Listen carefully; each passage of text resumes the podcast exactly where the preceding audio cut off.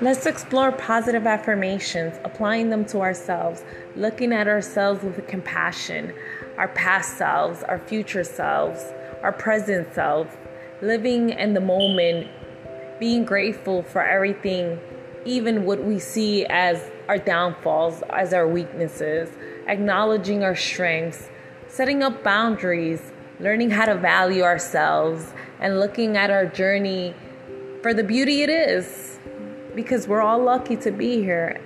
and acknowledging our connection as one.